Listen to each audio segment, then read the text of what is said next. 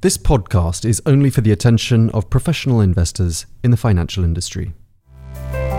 Outer Blue by Amundi. Welcome to Blue Research.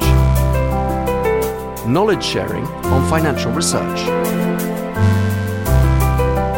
Hello and welcome to this Amundi podcast. Today we're going to discuss the very timely subject of biodiversity, and more specifically, biodiversity loss. Biodiversity refers to all living organisms on Earth, as well as the entire ecosystems they are part of. Even though biodiversity is crucial to sustain living conditions on Earth, it is declining at an unprecedented speed. The UN estimates that of approximately 8 million animal and plant species on Earth, 1 million are threatened with extinction. This colossal loss is driven by human activities, particularly land degradation and habitat destruction, unsustainable exploitation of resources, pollution, and climate change. Although not yet widely established in the public consciousness, the benefits brought by biodiversity should not be ignored. Nature is a major provider of food, energy, and primary materials. Nature is also inherently tied to cultural heritage and is essential to physical and psychological well being. What's more, biodiversity ensures the regulation of ecosystems, provides essential habitats for living creatures, and cushions the impact of human activities, for example, through carbon sinks. But the role played by biodiversity depends directly on nature's capacity to provide favourable conditions to sustain these essential ecosystems. Risks associated with biodiversity loss are nothing new. However, Society still underestimates the consequences of biodiversity decline, and overall awareness lags well behind that of climate change. Yet the risk posed by biodiversity loss directly affects the effective functioning of our societies and makes protection of biodiversity one of the most significant challenges of our times. So, why does biodiversity decline represent such a threat to our societies? In essence, biodiversity decline, as a direct and indirect result of human activities, puts society at huge risk on issues such as food security, human health, and climate related events. Taking food security as an example, biodiversity ensures a stable environment, fertile soil, and a healthy population of pollinating insects. It is estimated by the UN that land degradation has reduced productivity of the global land surface by 23%, directly affecting our ability to produce food.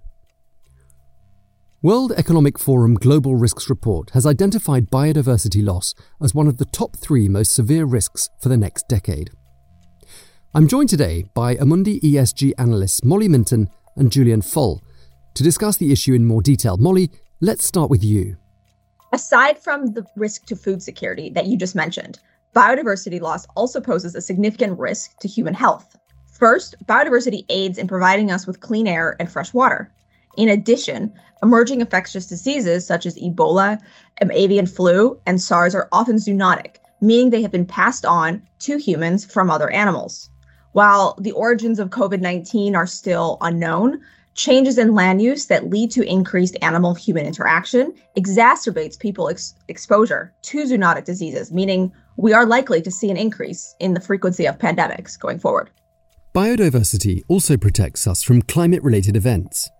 Mangroves are a good illustration. They provide extensive flood protection during events like tropical cyclones. If today's mangroves were to disappear, 18 million more people would face flooding every year to huge financial and human cost. To better understand the issue, let's look at how individual companies are affected by biodiversity loss. Corporate activity and economic development depend intrinsically on biodiversity, whilst also simultaneously contributing to its decline. Companies' heavy use of natural resources, over and above what can be naturally replenished, has a massive impact on biodiversity as well as the destruction of natural habitats and their contribution to climate change. Taken all together, this increases pressure on ecosystems and threatens their stability. Julien, turning to you, when you analyse companies from a biodiversity point of view, what are you looking for in particular? The first thing we look at is how companies we analyze consider biodiversity related risk.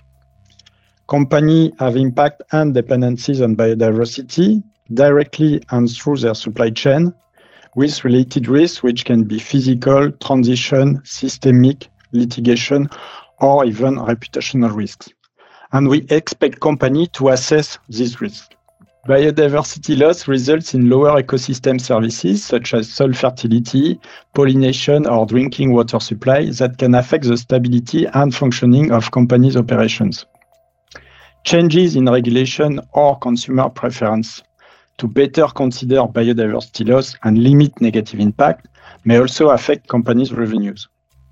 Activities with negative impacts on nature may also result in fines or boycott representing other litigation and reputational risk affecting companies' revenue.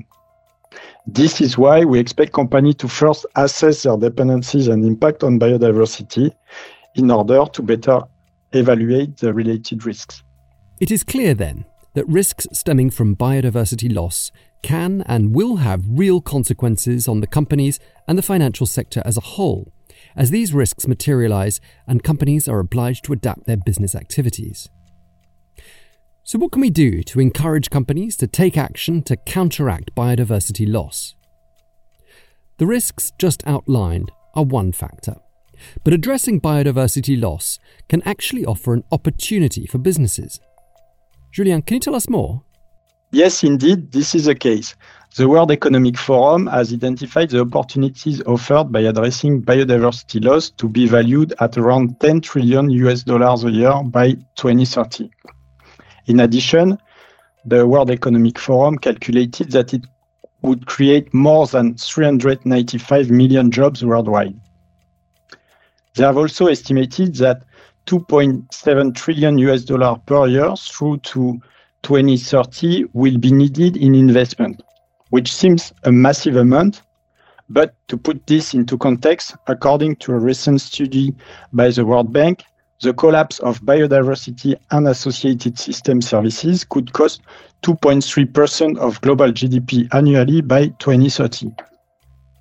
And the COVID 19 pandemic alone, which has important links to biodiversity loss and ecosystem health, it is estimated to have cost around 10 trillion US dollars in foregone GDP in 2020 and 2021. So the cost of inaction is way more massive than the investment needed. Yet, despite the significant risks faced, companies are still not addressing biodiversity risk fast enough. Part of the problem is the complexity of the issue. There is no universal metric to measure biodiversity loss, and reporting is not standardized. The loss itself is also not uniform, with some areas more vulnerable and more valuable than others, meaning efforts must be prioritized and focused to preserve the species and regions most at risk. And finally, there is still a lack of overall top down guidance. Global metrics and targets are much needed, similar to those for climate change, so companies and investors can convert these into specific targets. There are, nonetheless, actionable steps that companies can take now, and investors have a key role to play in accelerating the move. Let's look at these in a bit more detail. First of all, investors need to better understand how companies both affect and depend on biodiversity. For this to be achieved, companies have a duty to provide investors with the appropriate information. Investors will then have the tools to allocate capital away from companies lagging to those who are actively providing solutions to address biodiversity loss. Molly, can you explain what Amundi has been doing to promote the issue? Amundi began engagement with companies on the specific topic of biodiversity in 2021. The aim has been to understand and advocate for current best practice to ensure companies are prepared to address biodiversity related risks and impacts going forward. We have also drawn up some recommendations for companies. These range from developing an explicit and holistic strategy for biodiversity at the board level, recognizing the importance of identifying how biodiversity impacts their activities, establishing reporting capabilities and targets, and proactively working with peers to help find solutions to complex problems. Investor action is only one part of the equation for speeding up progress on biodiversity loss issues. Numerous working groups and regulations are emerging to address the problems related to biodiversity reporting. In Europe, biodiversity is becoming a topic of increasing regulatory focus for the EU. More globally, the recent conferences of the parties have recognised the key role of biodiversity and deforestation in addressing climate change. The aim of COP15 in Canada is to adopt a global framework and set concrete targets for conserving and restoring ecosystems. Whilst other entities, such as the Task Force on Nature Related Financial Disclosures and the Science Based Targets Network, are working on creating guidelines and measurable objectives for disclosure and or alignment. That is almost it for today's podcast. As a final message, it's important to remember that we are still only at the early stages of understanding how a healthy environment is essential to a stable and well functioning society. As a collective, we face the consequences of climate change and biodiversity loss, which are inherently linked. But despite the complexities, both investors and companies can play a crucial role in encouraging action on biodiversity loss and a transition to a more sustainable planet. Thank you for listening, and thanks as well to Molly and Julien for joining me. We hope you'll all join us again very soon for another Amundi podcast.